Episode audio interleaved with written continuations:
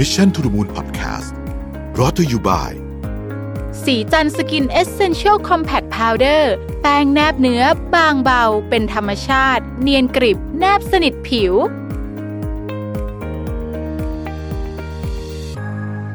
สวัสดีครับ ยินดีต้อนรับเข้าสู่ Mission to the Moon Podcast นะครับคุณอยู่กับรวิศ หาญอุตสาหะครับผม วันนี้ผมเอาหนังสือเล่มนึงมาชวนคุยนะฮะเล่มนี้จริงๆต้องบอกว่าบทหนึ่งของหนังสือเล่มนี้แล้วกัน ที่ชื่อว่า Luck and Risk นะฮะ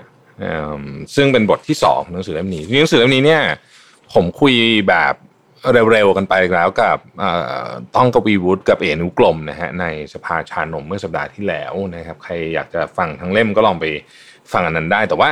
วันนี้เนี่ยผมอยากจะมาคุยเรื่องบทนี้นะครับ ซึ่งบทนี้เนี่ยเอ่อเป็นบทที่พูดถึงโชคและความเสี่ยงนะซึ่งเขาบอกว่ามันเป็น สองด้านของเหรียญเดียวกันนะครับ ซึ่งมันน่าสนใจมาก ตัวอย่างที่เขายกมาเนี่ยผมว่าน่าสนใจสุดๆเลยนะครับ ถ้าเกิดผมพูดชื่อ Lakeside School เนี่ย เชื่อว่าหลายท่านอาจจะไม่ค่อยคุ้นเท่าไหร่นะฮะเล่าให้ฟังนิดนึงแล้วกัน จริงๆ Lakeside School นี่มีหลายอันนะครับ แต่ว่าอันที่ผมจะเล่าให้ฟังเนี่ยเป็น Lakeside School ที่มีชื่อเสียงโด่งดังมาก ๆ เพราะว่ามี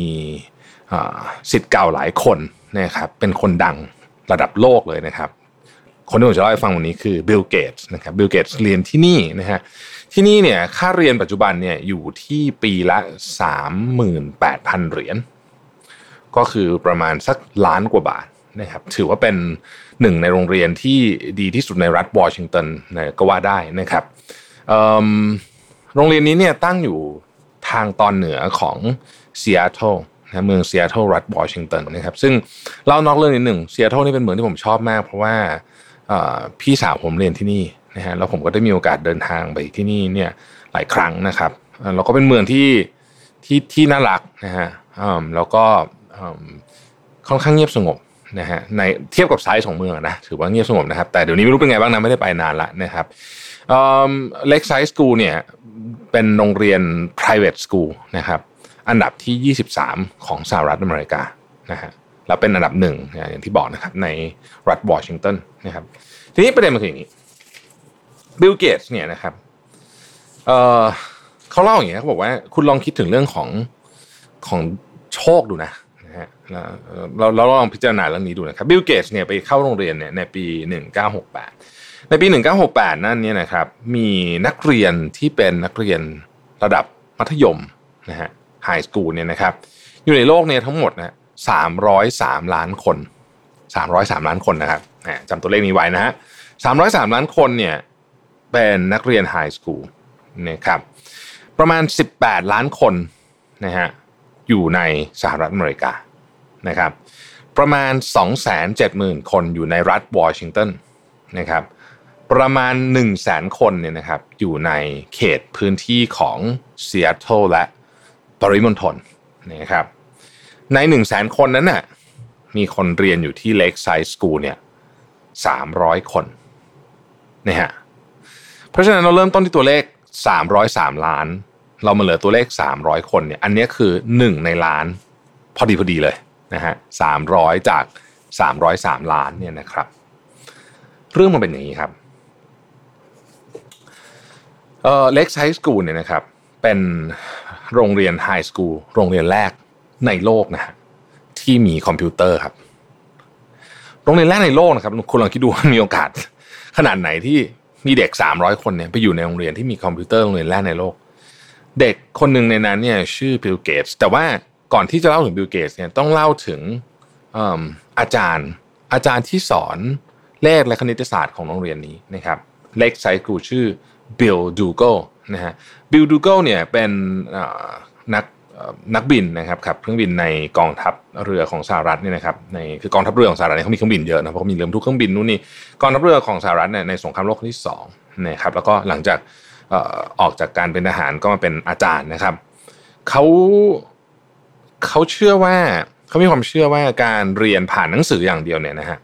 มันไม่พอเด็กๆต้องมีโอกาสได้ลงมือทำด้วยนะครับ แล้วเขาเขามีความคิดก้าวหน้ามาก เพราะว่า เพราะว่าเขาเชื่อว่าอืม คอมพิวเตอร์เนี่ยมันน่าจะเป็นอนาคต ทีนี้ย้อนหลังกลับไปนั่นปี1968 1968นี่ไฮห้าห้าสิบกว่าปีแล้วเนาะห้าสิบกว่าปีเนี่ยนะครับต่อให้เป็นโรงเรียนที่เจ๋งมากๆเนี่ยโรงเรียนมัธยมเนี่ยก็ยังไม่มีใครซื้อคอมพิวเตอร์ แต่ว่าบังเอิญบังเอิญโรงเรียนเนี้ยโดยการผลักดันของครูคนนี้นะครับ ก็ซื้อคอมพิวเตอร์เครื่องแรกมาจนได้นะครับ วิธีการซื้อของเขาเนี่ยก็น่าสนใจมาก คือเนื่องจาก อาจจะไปไปของงบไม่ได้เพราะโรงเรียนอาจจะยังไม่เห็นความสำคัญในตอนนั้นนะครับ เท่าที่ผมค้นหาประวัติศาสตร์ได้ก็คือว่าเหมือนกับคือเขาของงบไม่ได้ เพราะฉะนั้นสิ่งที่เขาทำก็คือว่าเขาก็เลยไปให้สมาคมนะครับคล้ายๆกับว่าน่าจะเป็นสมาคมผู้ปกครองทำนองนี้นะฮะจัดงานเปิดท้ายขายของนะครับ เปิดท้ายขายของแล้วก็ได้เงินมาทั้งหมดสาม พันเหรียญสามพันเหรียญในยุคนั้นเนี่ยโอ้โหตอนนี้เนี่ยสามพันเหรียญยุคนั้นคือมันแสนบาท แต่คือในยุคนี้เทียบกันอะบวกค่า inflation ไปเนี่ยโอ้โหมันไม่รู้เป็นกี่เท่าแล้วเนี่ยนะครับก็คือเป็นเงินเยอะมากๆเลยเนี่ยนะครับก็ไปซื้อจริงๆต้องเรียกว่าเขาเช่าซื้อด้วยซ้ำนะฮะ Teletype computer นะครับ Teletype เอ่อโมเดล30คอมพิวเตอร์นะฮะแล้วก็ไปเชื่อมกับเอ่อ mainframe ของ GE นะครับแล้วก็ใช้แบบลักษณะ time sharing นะคือไม่ได้เป็นเจ้าของอะคือแบบแบ่งๆกันใช้อะไรประมาณนี้เนี่ยนะฮะ คือต้องบอกว่าไอ้คอมพิวเตอร์แบบนี้เนี่ยมันเพิ่งถูกคิดค้นในปี 1965 นั่นเองนะครับก็บิลเกตเขาเล่าย้อนที่หลังบอกว่าในมหาวิทยาลัยส่วนใหญ่ยุคนั้นเนี่ยยังไม่มีคอมพิวเตอร์ใช้เลยด้วยซ้ำนะฮะแต่ว่าเขาอะอยู่แค่เกรด 8 เท่านั้นเองนะครับก็มีคอมพิวเตอร์ใช้แล้วแล้วก็เป็นเครื่องแรกในโรงเรียนมัธยมนะฮะของโลกเลยนะฮะเขาเริ่มต้นที่เกรด8นะครับแล้วก็ชอบมากเขาชอบคอมพิวเตอร์มาก แล้วเขาก็เจอกับพอลแอลเลน นะฮะเพราะว่าทั้งสองคนเนี่ยชอบคอมพิวเตอร์ทั้งคู่ ก็เลยต้องมาใช้ด้วยกันนะฮะเพราะว่ามีอยู่เครื่องเดียว พอลแอลเลนคือผู้ร่วมก่อตั้ง Microsoft นะครับวิชาคอมพิวเตอร์ที่ Lakeside เนี่ยไม่ได้อยู่ในวิชาเรียนหลักนะครับเป็นเขาเรียกว่าเป็น independent study program ก็คือวิชาเลือกนั่นเองนะครับบิลเกตส์กับพอลเลนเนี่ยเขาก็ ใช้เวลาอยู่กับคอมพิวเตอร์เนี่ยไม่ใช่เฉพาะวันเวลาเรียนเท่านั้นแต่ว่าเวลาตอนเย็นตอนกลางคืนอะไรแบบนี้เนี่ยครับเพราะมันเพราะว่าที่บ้านเขาไม่มีมันก็ต้องมาใช้เครื่องที่โรงเรียนนะฮะแน่นอนว่าไม่นานนะฮะคนที่มี passion หลงใหลขนาดนี้นี่ก็เป็น computer expert กันทั้งคู่นะครับก็มีวันหนึ่งนะฮะบิลเกตส์เขาก็พูดกับพอลเลนบอกว่าเออพอลเลนพูดกับบิลเกตส์บอกว่า what do you think it's like to run a Fortune 500 company นะครับเอาบิลนะฮะแล้วพอลเลน ก็บอกว่าไม่รู้ไม่ไม่รู้เหมือนกันเนี่ยนะฮะ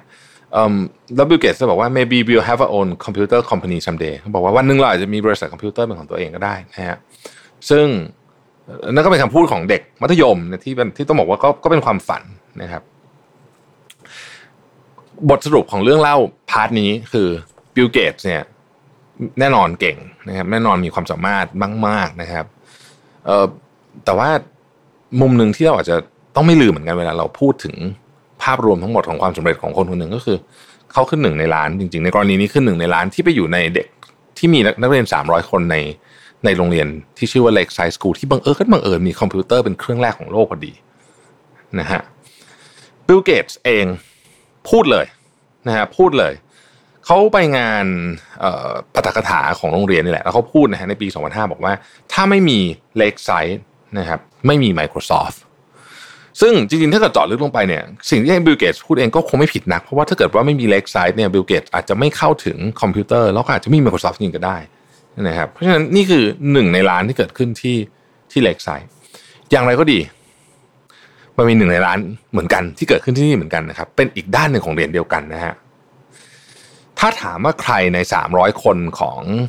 ที่เป็นเพื่อนร่วมชั้นเรียนของบิลเกตส์และพอลเลนที่ได้รับการยกย่องว่าเก่งที่สุดอันนี้คือบิลเกตส์เป็นคนบอกเองเลยนะ คนคนนั้นชื่อเคนเอเวนส์เป็นหนึ่งในนักเรียน 300 คนนี้เหมือนกัน และก็เป็นคนที่ชอบคอมพิวเตอร์มากเหมือนกัน ทั้ง 3 คนสนิทกันมากๆนะครับบิลเกตส์กับเคนเอเวนส์เนี่ยเป็นเพื่อนสนิทกันในเกรด8นะครับแล้วอย่างที่บอกครับบิลเกตส์เนี่ย บอกเลยว่าคนนี้คือเก่งที่สุดในคลาสเคนเอเวนส์นะครับ เชื่อไหมครับว่าใน documentary Inside Bill's Brain เนี่ยซึ่งมีคนชื่นชมมากว่าทำออกมาได้ดีมากเนี่ยนะครับบิลเกตส์บอกว่าเขาอะยังจำเบอร์ของเคนเอเวนส์เลย เพราะว่าสนิทกันมาก แล้วเราโทรหากันอยู่เป็นประจำนะครับเบอร์เคนเอเวนส์ผมบอกให้ฟังกันห้าสองห้าเจ็ดแปดห้าหนึ่งคือยังจำได้อยู่เลยอะว่าเพื่อนอะเบอร์โทรศัพท์อะไรนี่คือผ่านมาไม่รู้กี่สิบปีแล้วเนี่ยนะครับ ทีนี้ทั้งสองคนเนี่ยต้องบอกว่า สนิทกันมากแล้วก็มากไปกว่านั้นคือเคนเอเวนส์เนี่ยมีเขาในหนังสือใช้คำว่า share build business mind and endless ambition คือมีความมีความเข้าใจถึงสิ่งที่บิลเกตฝันเกี่ยวกับด้านธุรกิจเนี่ยนะครับแล้วมีความทะเยอทะยานมาก ๆ เลย อาจจะมากกว่าพอลเลนด้วยซ้ำนะฮะแล้วก็เขาเชื่อว่าเนี่ยเกตบอกว่าเราคุยกันตลอดว่าออกไปจะทำอะไรด้วยกันนะครับ เพราะฉะนั้นเนี่ยถ้าเกิดว่า